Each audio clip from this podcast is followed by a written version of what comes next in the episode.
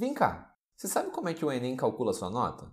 Como é que pode duas pessoas acertarem a mesma quantidade de questões e ainda assim terem notas diferentes? Como é que pode você acertar mais questões num determinado ano e ter uma nota menor em relação a uma prova anterior que você tenha feito? Entender o sistema de pontuação da prova por si só já é um desafio para muita gente, e é por isso que nesse episódio eu quero explicar tudo o que você precisa saber sobre esse assunto. Até porque saber como sua nota é calculada não é só um direito seu enquanto vestibulando, como também pesa e muito na sua estratégia de prova. Agora que você entendeu a importância desse tema, vem comigo para o episódio. Fala galera, eu sou o Carlos Peixoto, professor de matemática, e hoje eu quero te ajudar a entender a famosa TRI, Teoria de Resposta ao Item. Eu li 40 páginas de um documento do INEP sobre o assunto, então fica aí até o final que eu tô te poupando tempo resumindo a parada. Aliás, no final do episódio eu vou te contar uma historinha de um aluno que eu tive para exemplificar como que entender errado a TRI pode te prejudicar. Quando a gente fala de uma prova de múltipla escolha comum, é normal que a sua pontuação seja dada baseada somente no seu número de acertos. Então, por exemplo, se você tem uma prova de 10 questões e você acerta 6, sua nota é 6 e acabou. Só que essa forma de pontuação não consegue medir de um modo confiável o domínio de alguém sobre um determinado assunto. Porque, nesse caso, a gente assume que todas as questões fornecem a mesma quantidade de informação sobre o conhecimento que o participante tem e não é bem assim. Por isso que, quando se trata do Enem, o esquema é outro. Na prova objetiva do Enem, mais importante do que o seu número de acertos é a coerência desses acertos. Por isso que acontece de terem pessoas com o mesmo número de acertos, porém com notas diferentes na prova. E nesse caso, a pessoa que tirou a maior nota vai ser aquela que teve a maior coerência nos seus acertos. Inclusive, a título de curiosidade, se você acha que isso é uma novidade ou que é algo que só o Brasil usa, você está muito enganado. Esse método, além de ser usado desde 1995 no Brasil, é também usado em diversos países no mundo.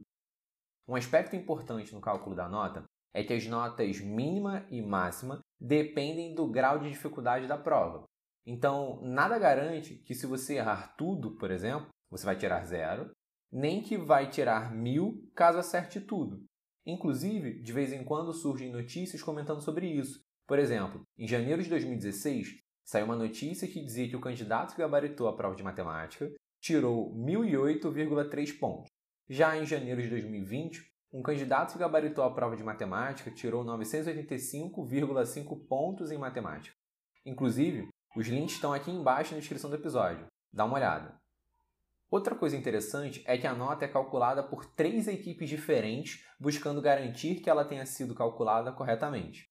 A TRI considera três parâmetros, ou seja, três informações essenciais, na hora de avaliar a qualidade de uma questão e o quão bem ela mede o seu conhecimento. O primeiro parâmetro é o parâmetro de discriminação. Isso é a capacidade da questão avaliar uma habilidade e diferenciar o participante que domina essa habilidade do cara que não domina. O segundo é o parâmetro de dificuldade. Isso é a dificuldade da habilidade avaliada naquela questão. E o terceiro é o parâmetro de acerto casual. Isso é a probabilidade de um participante acertar uma questão, mesmo que ele não domine a habilidade exigida. Ou seja, a probabilidade dele ter usado o famoso teorema de Chutágoras.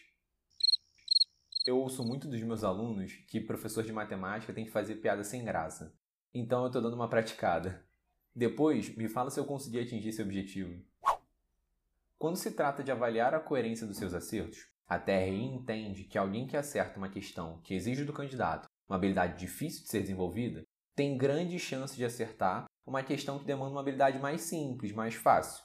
O que faz sentido, né? Por isso, quando alguém acerta uma questão difícil e erra uma fácil, essa incoerência no conjunto de respostas faz com que a pessoa receba menos pontos pelo acerto. Presta muita atenção nisso. Errar uma questão fácil e acertar uma questão difícil não te faz perder ponto. Você ainda assim ganha ponto. A diferença é que você ganha menos pontos pelo seu acerto, mas continua sendo um ganho. Todo acerto te dá ponto. Sempre. Agora, entre acertar todas as faces e errar as difíceis, ou errar as fáceis e acertar as difíceis, o que é melhor? O melhor é a primeira opção, porque no segundo caso não há coerência nos seus acertos, então isso faz com que você ganhe menos pontos por esses acertos. No fim das contas, quanto maior a coerência dos seus acertos, maior é a sua nota.